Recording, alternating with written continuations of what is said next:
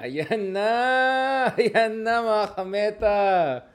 Ayan na naman! Ayan na naman ang politika sa Pilipinas. Sabi ko, magpa-exercise lang muna tayo. Magpa-fresh-fresh tayo today. Let's get back to ano, di ba? Sabi lang natin na let's get back to healthy lifestyle. Let's get back to ano. Uh, anyway, I hope you guys had a um, day full of reflection and spiritual um, contemplation kahapon. Of course, Ash Wednesday, especially dun sa mga Katoliko at saka mga observant na Katoliko. Kaya kahapon, I thought maybe it's not good na we'll do uh, uh, a meta. Let's just leave it for today kasi kahapon I wanted it to be more of contemplation and all, especially dun sa mga nag-observe ng Ash Wednesday. So, in respect and, coordin- uh, and, and in respect and due consideration. Um, today po, um, talagang kailangan na natin mag ano eh, sabi ko, kailangan natin na mag-meta para tignan talaga natin ang reaction ng mga kababayan natin dyan. Well, of course, mga kameta. Ayan. Una-una, kamusta dyan, mga ka Party? Kamusta dyan, mga ka-Unity? Uy, hindi maganda masyado yung ano, ah, review sa Ant-Man ah. Yung latest Ant-Man. Pungang walang masyadong natuwa doon, mga kameta. Ayan. Di na lang ako manood na Ant-Man. Mamaya ako na panoorin yung mga ibang movie, especially mga political movie. Uh, anyway, uh, eto, eto, eto, eto, eto, eto, eto, eto, eto, mga kameta, mga kameta, tingnan natin. Una-una, doon sa job party, ano naman? Ano naman? Konting ano naman? Recognition naman. Alam nyo naman talaga, ako yung una talaga nagpa, magpa, nagpasikat. Na obviously, we cannot say who exactly first thought of it per se. I mean, di ba, may million-million na Pilipino dyan. Pero pagdating naman sa pag- pag-popularize na term na ano, Magellan Jr., alam niyo na, alam niyo na sino yan, mga kameta, alam niyo na sino yan. In fact, may sinulat pa nga tayo na artikulo dyan sa Philippine Daily Inquirer, yung sa World Tra- Traveler. Diba? Kung saan minention na natin talaga itong Magellan Jr., Magellan Jr. na yan. So, paki-check niyan. At saka yung tweet natin, guys. Yung mga tweet natin. Ito, ito, ito. Oh, sige. Sige na nga, tignan muna. Bago tayo pupunta kay, ano, Maharlika, tsaka kay Very Good Senator, tignan mo natin itong, ano na ito, mga kameta. Talaga itong mga kameta, hindi tayo binibigyan ng sapat. Tapos, Eto pa, yung mga haters natin, ang corny pa nila. Anong gusto niyo ang citation, sir? KSP daw tayo. Like, alam mo, napansin ko dun sa mga haters natin, puro mga walang sense of humor. And you know, wit and humor are highly correlated to, alam niyo na, kaya pala hindi nila nagigets yung mga political analysis and points natin. But anyway, uh, forget about mga haters. Tingnan natin to para, ay ay ay, mga kameta, ano ba kasi nangyari sa bansa natin? Ayan tayo ah. Ayan tayo mga kameta. Ayan tayo mga kameta. Lagay natin dyan. Ayan na. Ito yung... May sound ba? Wait lang. Ayan Talagang naging Jeopardy game na siya. Ayan na naman tayo. Ayusin natin yan mga kameta. One second. Nasaan tong... Ang tagal ko na hindi guma- gumamit to ah. Siyempre, nagmamagellan, Magellan din tayo. Nagta-travel, travel din. Ayan, ito, ito. Meron pala sounds eh. Meron pala sounds mga kameta. Ayan, talagang... Yan. Ta- talagang pinaghirapan ng sagot ah. Hindi ba para... Yan. In office from 2022, the president of this country has taken so many foreign trips. A play on his name is Ferdinand Magellan Jr.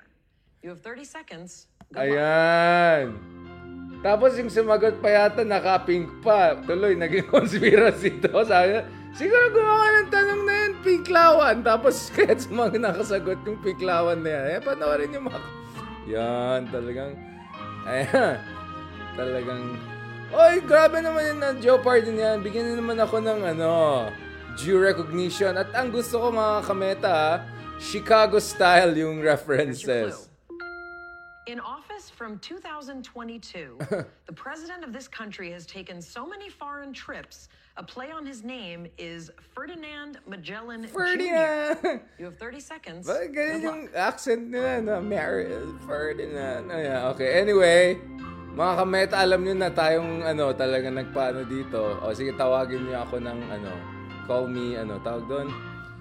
Ginawa pa tayong case. But yeah, come on guys, have a sense of humor. We're just, we're just joking around. Nasaan na? Ba't di ko siya matanggal? Saan ka na, Magellan? Ayan. Okay.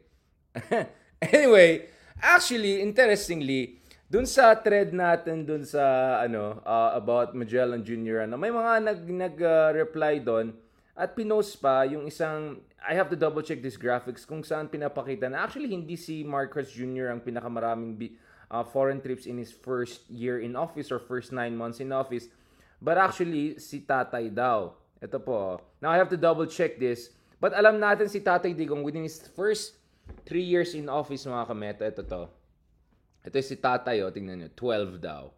Oh, talo pa si Magellan Jr. Anyway, uh, double check natin yan. Pero wag natin kalimutan, in his first three years in office, si Tatay Digong ay nakapag, uh, naka-travel sa, how many is that? Um, 20, 21, 22 foreign destinations. So, wow, 'di ba? Parang more than seven, almost, uh, yeah, more than seven or almost at least seven per year, no? At alam natin na if not siguro for the pandemic, at ito pa, si Tatay Digong di pa rin bum- di pa pumisita sa Amerika, sa mga western allies natin. China pa lang, nakalima siya. Official pa lang mga to, hindi natin alam yung mga iba. O, kaya nang bahala, ano, magkano na dyan. But, you, uh, Russia, dalawa, China, tat, uh, lima. I mean, ang dami niyang bisita. Japan, I think two or three. So wala pa nga mga western destinations. So siguro kung sinama pa yung mga western destination kung si tatay ay mabait din sa kanila, edi wala na. Abutan tayo ng ano yan, 30, 40, 70, ayan, ayan. So, ah, well, syempre nag-pandemic. So, nag-stop na yung mga foreign travels. Pero the trajectory of the president was an average of 7 foreign trips per year under Duterte, no? So, tingnan natin.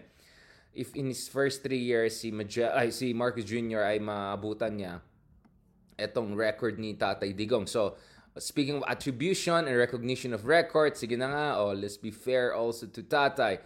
Anyway, yung isa pang nakita natin kahapon, ito, gusto rin natin mag-post yan, pero sabi ko maghanap tayo ng matinong oras na pag-usapan yan. Ito mga kameta, the, the blogger situation in the Philippines is getting a little bit crazy.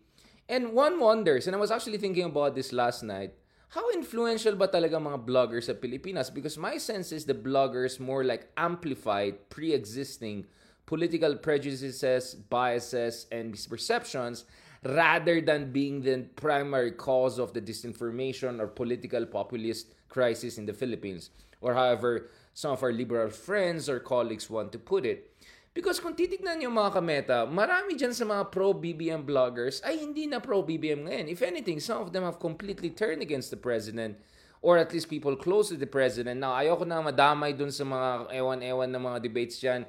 Uh, we're kind of better than that, right? But it was just fascinating na kahapon. Um, di naman ako subscriber ng mga trash, you know, ang tawag doon, uh, ang tawag doon, junk food bloggers, to put it nicely. Pero natawa lang ako doon sa isang tweet na dumaan sa atin, uh, sa feeds natin. Aside from Elon Musk sa feeds natin, kung saan biglang nakita natin ito si, etong dekada 70, ano ba, de- uh, dekada 50, yung ganitong, ano, fashion. Buti pa yung sa atin, di ba? Space, spaceship boy, di ba? Tingnan natin yan, ha? Talagang, Ewan ko, by the way, we're not endorsing yung mga pinagsasabi ng mga bloggers na yan. As always, my stance on the bloggers has been consistent, no? Ay, nako. Of course, I'm talking about specific types of bloggers. Alam niyo na sino mga yan. Pero, na, na, na ano lang ako, na, parang, hmm, parang hindi ko na-expect na mangyari yan. Within the, wala pang f- six months, one year, ganyan na yung nangyari, no? So, eto, panoorin natin mga kameta talagang ito, ah. For the ages ito, for the ages. For the ages na naman ito. Kayo na humusga. Ito. Ito, ito, ito, ito. Pero kahit nasa kabila na gusto ko maghumingi ng tawad sa mga taong na-convert ko para botohin si BBM. Dahil akala ko po, dahil sa naging, well, somehow naging part ako. Okay? Nitong pagkapanalo niya, na akala ko ito'y babangon. Huwag tayong maglokohan. I have all the list ng mga Q- Q&A sa notes ko sa telepono Wala ko akong- na wala akong masabi ko dyan. sa inyo. 'Di ba? Pero kahit nasa kabila na, nabubulol pa rin si Bongbong. Kaya nga yung sa tungkol dun sa sa SMNI, ang SMNI, umamin na rin kayo. Nako. Tungkol sa Machiavellian, Machiavellian na yon. Machiavellian! Mac... Correct na rin yan. Mac... Anong Machiavellian? Machiavellian ba yan? Anong Machiavellian? yan, hindi ko na kaya ng Machiavellia. Ano yun? Parang ano? Parang makad... makad ano yun? Yung, yung, yung chocolates? Yung chocolates na ano? Makad... Ano? Ano yung chocolates na hapon? Macademia ba yan? Maka... Ma- Machiavellian. Ano ba yan? Grabe naman! Grabe naman! Macavella, Macavella, Macavella. Macavella, Macavella, Macavella. Okay, balikan natin si Macavella. Ano pa? Sige pa. Aha. alam ko. Kasi ako, nagbigay ako ng script eh. Ng question na Ay, wala akong, wala akong alam dyan. Bahala kayo dyan. I, I mean, I know this this person has been kind of changing tone for the past few months and all. But you know, hindi ko masyadong pinapansin sa dami pa natin ibang titignan, including circumnavigation of Earth, di ba? By Junior. But ito talagang dumaan talaga sa feed natin, guys. Ano nangyayari dito? Ibang klase talaga ng ating bayan, no? Wala pang one year, nagbabalik-baliktaran na yung mga, ano, mga Machiavel, ay, Macavella. Wait lang. Sa kakaano natin, naguluhan tong screen ko. Macavella. Ano ulit? Ulitin natin. Macavella. Gusto ko po humingi ng sorry sa inyo. Nagkamali ako. Ayan, yan. Eh, Eto, eto, eto. Hanapin natin mga kameta. Wait lang. Kayo magulo. Macavella, mga kamakavella. Wait lang. Nasaan yung interact? Ayan. time, gusto ko maghumingi ng tawad sa mga taong na-convert ko para Grabe botohin naman. si BBM. Grabe naman. Dahil akala ko po, dahil sa, naging, Ayan. well, somehow naging part ako. Ayan. Okay? Nitong pagkapanalo niya, na akala ko ito'y babangon. Huwag tayong maglokohan. I have all the list ng mga Q- Q&A sa notes ko sa telepono ko Q&A? na Ano ipinresent ko sa question inyo. and Di ba? inquiry? Pero kahit nasa kabila na, nabubulol pa rin si Bongbong. Kaya nga yung sa tungkol dun sa sa SMNI, ang SMNI, umamin na rin kayo. Tungkol sa Machiavellian, Machiavellian na yun. Machiavellian talaga eh. script na rin yan. Diba? Kasi alam ko, kasi ako nagbigay ako ng script eh. Ay, ewan ko na, ewan ko na dyan. Gusto ko Maglaglagan po na kayo ng sorry dyan. sa inyo. Ayan. Nagkamali ako Ayan, nagkamali daw. na naging part ako nitong pagkapanalo dahil sa kagustuhan kong maibangon muli Ay, ang Pilipinas. taray. Talaga. Pero- may pagmamahal talaga. Talagang may pagmamahal ng mga to. Talagang gusto nila, ano, mamakavela tayo overnight. Overnight Singapore. Macavella, Macavella. Yan. Kamusta naman kayo dyan, mga kameta? Mga kameta. Nangyari sa bansa natin, mga kameta? Wala pang, wala pang isang taon. Ito na. Sila-sila na nga lang nag-away-away na. Talagang unity talaga. Unity. Unity talaga. Nakita nga, pati yung mga, parang ano, yung mga banat boy, banat boy, ano mga yan. Nakikiano na rin dito, ha? Grabe. Hi, mga kameta. Ano nangyari sa atin? Actually, I'm quite surprised, no? Siyempre, nakita natin itong announcement na si President Marcos Jr. is gonna augment his communications team. Eh, ano ba to? Under... Creative Communications ba yan? Ilan ba yung under... Ay, critical or PCO ba yan? Sabi, ang ang dami nilang kukunin na, ano? An- assistant secretary and uh, uh, secretaries. Ang dami, di ba? Ayan, ito, ito PCO yata yan. Ito, ito, ito, ito, ito, mga kameta. Tingnan niyo naman, ang dami. Wala pa nga tayong health secretary na, ano, na full-fledged. Wala pa tayong uh, agriculture secretary na full-fledged. Ayan na kaagad. Ang dami mga, ano, ang dami nandito. Communications office. Ito, mga kameta, huwag nyo nang ano yung itong isa. Tingnan nyo naman, ang dami naman i-hire. Grabe naman ang gagawin nila dito. Ito, ito, mga, mga kamakavele. Makavele, makavele. Ayan, mga kamakavele. You know?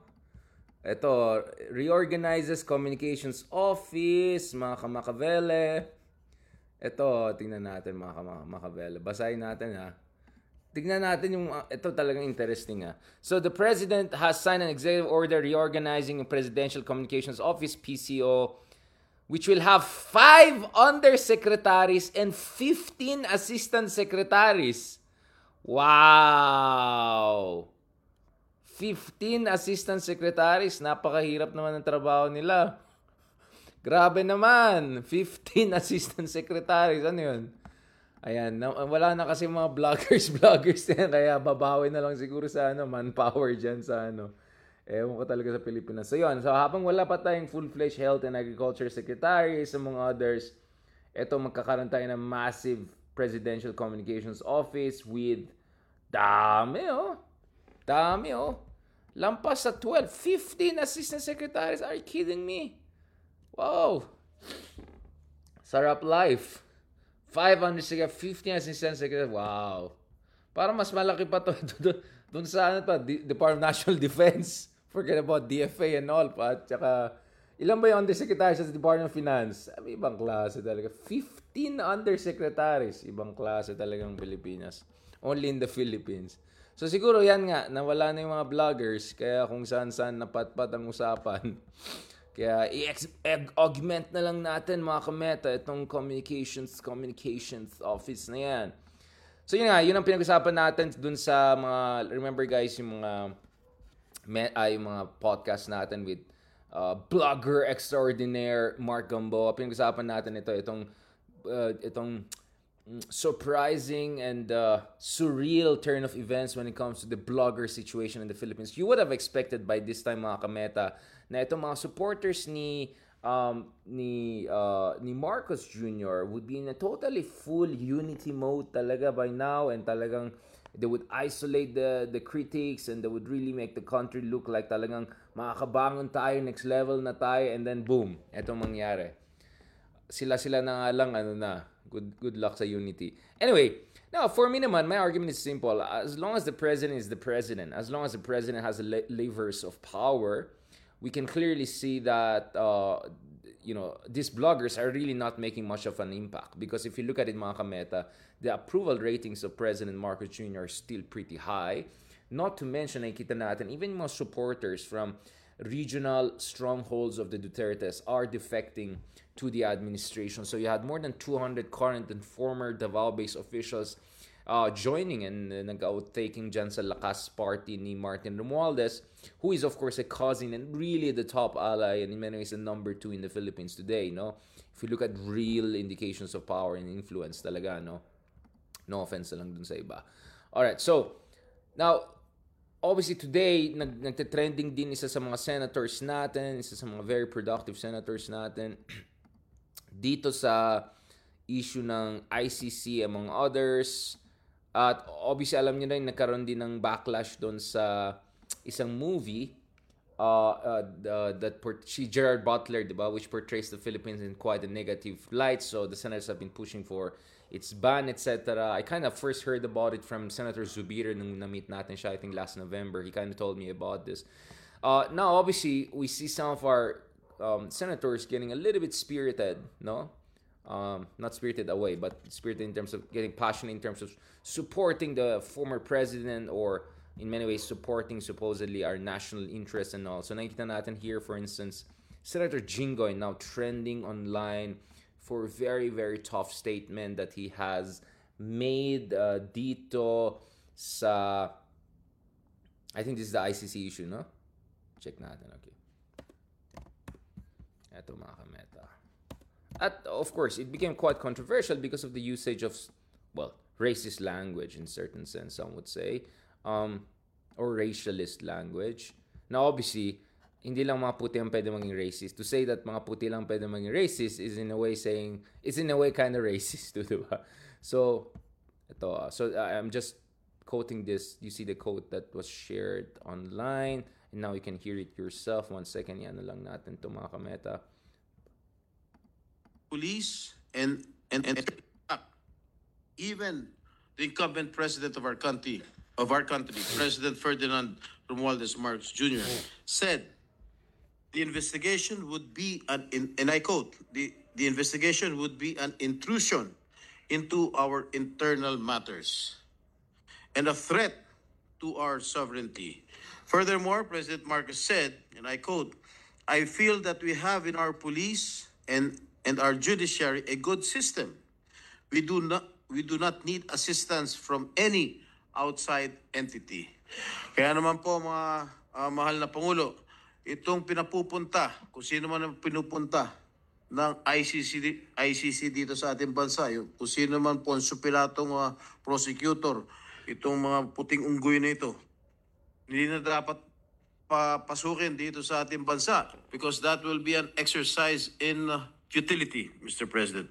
That's why, Mr. President, I am confident that the DOJ is not remiss in its primary mission to uphold the rule of law. We should trust our justice system. At katulad nga ng sinabi ng aking uh, matalik na kaibigan na si Senator Padilla, hindi tayo dapat magpauto di tayo dapat ah, sumunod kung saan mang kung ano mang in- ah, instructions na ibibigay sa atin nito mga dayuhang unggoy na ito. Maraming maraming salamat po. Thank, thank you, Senator Estrada. Manifestation is uh, no- Iba. Talagang ano, ah, talagang next level ah. Next level, next level. Mga kameto, by the way, speaking of the movie at of course, Robin Hood Padilla. Ito po yung konteksto ng ano, ito po yung konteksto noon. Isang pelikula ang kinakalaban ni Senator Robin Padilla ngayon. Ito yung pelikulang Plane. Bida dito si Gerard Butler. Yung si Leonidas at yung bida sa Olympus Has Fallen. Nakal- Ito, ito, ito, ito, mga kameta. Para makita niyo yung konteksto ng isa pang sinasabi natin yan. Kasi, in fairness, Senator Zubir already told me about this uh, few months ago. At now, mukhang siniseryoso talaga ng ating mga napakagaling na senators. Uh-huh. Lang nakikita ba to? ni Senator Robin Padilla ngayon. Ito yung pelikulang Plane. Bida dito si Gerard Butler. Yung si Leonidas at yung bida sa Olympus Has Fallen franchise. Para kay Senator Robin, eh hindi daw katanggap-tanggap ang pagpresenta sa Pilipinas ng naturang pelikula. Itong isang to ah. Mamaya na tayo magbatang kaya po. But anyways, itong movie ng plane, kasi ang concern dito, mga kameta, is that yung pag-portray sa Philippines is, well, al- alam ko sa Batang Quiapo, nagkaroon din ng issue dun sa portrayal ng ating mga Muslim na kapatid, no? And, and yun din ang concern ko usually is because, you know, there are already stereotypes about yung ating mga Muslim na kapatid. And when you talk about mass media, it's very important that you correct rather than reinforce this kind of uh, narratives and all.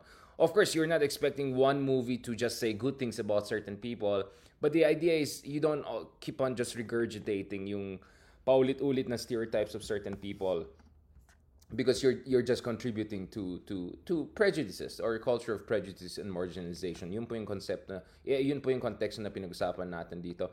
Anyway, speaking of the movie Plane also, naging issue din 'yan because it also uh it also perpetuates no yung mga uh yung mga stereotypes about the Philippines, no, na supposedly unstable country tayo, na fourth world country, na failed state, etc. And you know, sana naman, 'di ba? And this is where I this is where we have to have uh, you know, uh, sympathy or empathy dun sa portrayal ng ating Muslim na kapatid. Because we also don't like when others, no, especially foreigners or Hollywood portray the Philippines as some sort of a failed state and all. Na pinapakita lang yung mga I mean Uh, it is true naman na talaga may mga insurgency tayo, may problema tayo sa terorismo, may problema tayo sa kahirapan, may problema tayo. Eh, marami tayong problema, given na yan, di ba? Tanongin na lang si Tatay Digong.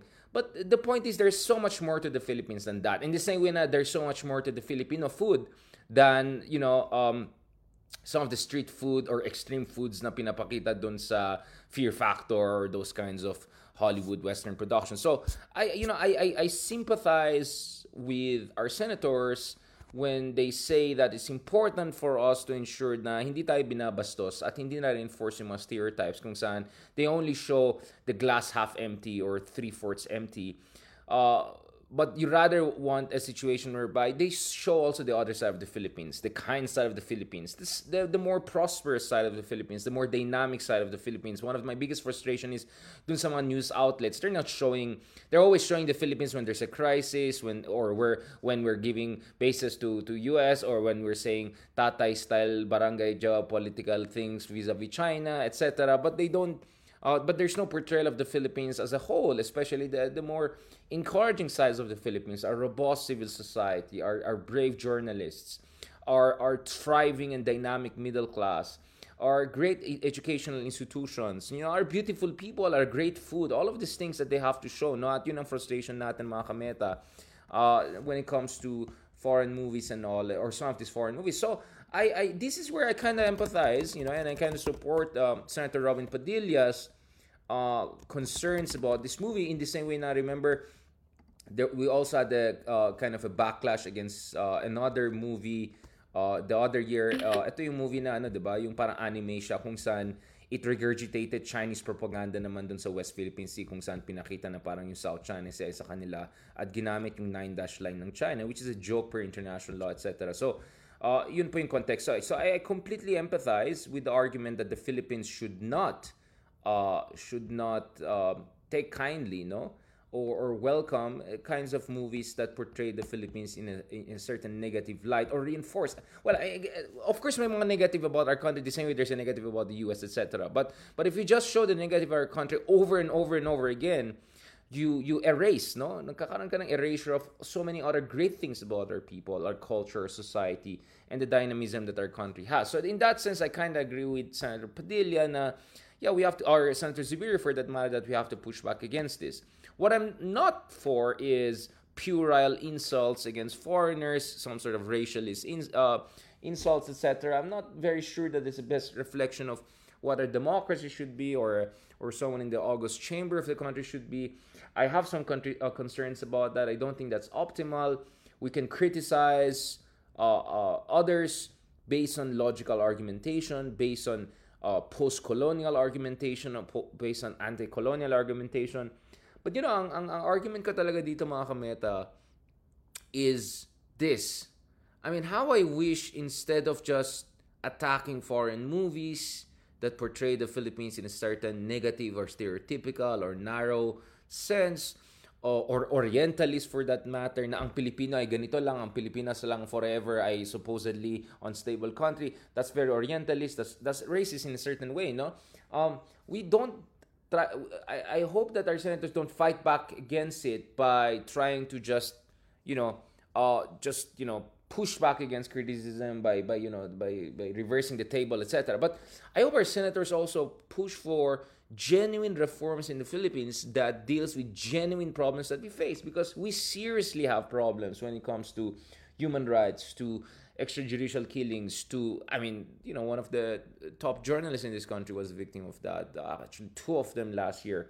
Um, we have some serious problems, of course, with uh, lack of inclusive development, with a lot of uh, you know warlords and political dynasties ravaging the uh, the mar- uh, the you know the margins of this country or sometimes even closer to the capital etc we have this problem. So i hope uh, our, our senators instead of just attacking the or not all but some of the senators instead of just attacking uh, those who want more investigation by the ICC, who those who want more investigation in JK I want the senators to, to do their job, which is to act as fiscalizers to the executive rather than just echoing the line of the executive or at the very least complement efforts by the executive by pushing for genuine comprehensive oversight uh, on overview and investigation of ano nangyari because as far as for instance the allegations of human rights and EJKs are concerned ilan bang na ilan bang held na held accountable if we're talking about 6,000 cases per admission of the government in only the first few years of the former administration and some would say potentially 20 30,000 cases and then you're looking at what how many cases led to actual convictions or disciplinary action i mean it, it just It just doesn't make sense. You're talking about few cases that you can count with your hands versus tens of thousands of cases, or at the very least 6,000 cases. So clearly, our judicial institutions have to up their game, no, especially efforts by the government to investigate the matter. So you cannot just, you know, gets yun na yan, di ba? So, uh, ang point lang natin, simple lang dito mga kameta. If the senators really want to help and they really want to do their job, the best thing they can do is not only criticize any stereotypical Hollywood production about the Philippines, but also genuinely contribute to efforts that reassures the world about our, uh, you know, reassures the world na hindi tayo fourth world, na hindi tayo banana republic, that we are really moving in the right direction because we do have some serious fundamental problems when it comes to human rights, when it comes to to uh, rule of law, the quality for education. The other day, nakita natin yung isang turista galing sa New Zealand was just shot by yung mga gusto magnakaw sa kanya. I mean, like, these things, these are the kind of news that come out of a country and these are things that happen in our country. So clearly we have a crisis of rule of law. Clearly we have a problem with corruption. Clearly we have a problem with instability in much parts of our country. Yung siege ng Marawi? Only in the Philippines that happened as far as the broader Southeast Asian region or East Asia is concerned. No, you only see that. You don't see that in Taiwan, in Malaysia, in Singapore, eh, not even in Indonesia anymore because the Banda Aceh issue has been resolved since early 2000s, etc. More or less. Uh, even in Patani, in southern Thailand, you don't have the situation like what we had where, you know, like an ISIS affiliated group takes over a whole city. I mean, this only happened in the Philippines over the past few years or so as far as East Asia is concerned. No? So parang Mosul level, Iraq, Syria level. No? So yun ang So yun yung point natin. So yes, I agree na we should push back against stereotypical, almost racist movies, Orientalist movies against the Philippines. But at the same time, I think the job of senators to, to really fiscalize and make sure that the government does its job, doesn't cover up, doesn't whitewash, but actually deals with the root of the problem. Because hindi po mangmang yung mga foreigners, foreign investors. Yes, President Marcos was able to garner, I don't know, 60 billion, 62, 62 billion dollars uh, almost 3.5 trillion pesos in pledges. But these are just pledges. If you want them to translate, you have to gain the confidence of foreign investors. You have to gain the confidence of the international community. And guess what? Narratives shape investment decisions. If the headlines always are the Philippines is unstable, the Philippines has this problem with ICC, the Philippines has this problem with EJK, the Philippines has these problems with corruption, the Philippines has this problem with inept politicians, trapos, dynasties, then it's going to be very hard even for sympathetic investors to raise capital to bring into the Philippines for long term. Because when you're talking about real inf- investments, like infrastructure investments, like greenfield investments, ito ay mga 10, 20, 30 year investments, if not more, no? So if even if meron mga sympathetic investors who met Marcos Jr., they're impressed, they want to invest more in the Philippines, they will have a hard time raising funds because they have to go around and raise funds, no, from other potential investors who may not, who haven't met Marcos Jr., who haven't been to the Philippines or have rarely been to the Philippines, and all they see on, on news headlines, etc., are these negative things about this country, and a lot of them are based on facts, not not concoctions, right? So so my nice advice to some of our good senator friends there is deal with the root cause of the problem here. Don't shoot the messenger. Don't just get mad at foreigners, etc. Yes, I'm all for criticizing bad Hollywood movies. My goodness, there's so many bad Hollywood movies, so many almost racist, Orientalist Hollywood movies. True. But at the same time, let's not deny that there are some problems in our country when it comes to human rights, to rule of law, etc. The facts are out there. The reports are all over the place. No, because if you really want to get investments and respect from the world and improve the Philippines brand and reassure the world that we're not some fourth world country or banana republic, then we have to get to the root of the problem. Yun lang sinasabi natin mga kameta. Alright? Hi, ang dami natin drama. The more dynamic Ayan, biglang nag-ano tayo. Nag-monologue tayo. Anyway, ayaw lang na kasi natin na purong bardagulan lang mga kameta. So, magte-thank you lang tayo sa lahat ng mga uh, nag-effort dito. Salamat kay Ma'am Eden Olonan. Thank you so much kay Sir uh, Michael Uy for for joining us. Uh, thank you. Thank you so much sa lahat ng mga nagko-comments, suggestions. Really, really appreciated. By the way, later tonight, I know the time is a little bit tricky, but later tonight, God willing, we're gonna have also a very senior Filipino diplomat, someone I, I, I recognize as one of the chief architects of our foreign policy. God willing, we're gonna have an interview with him.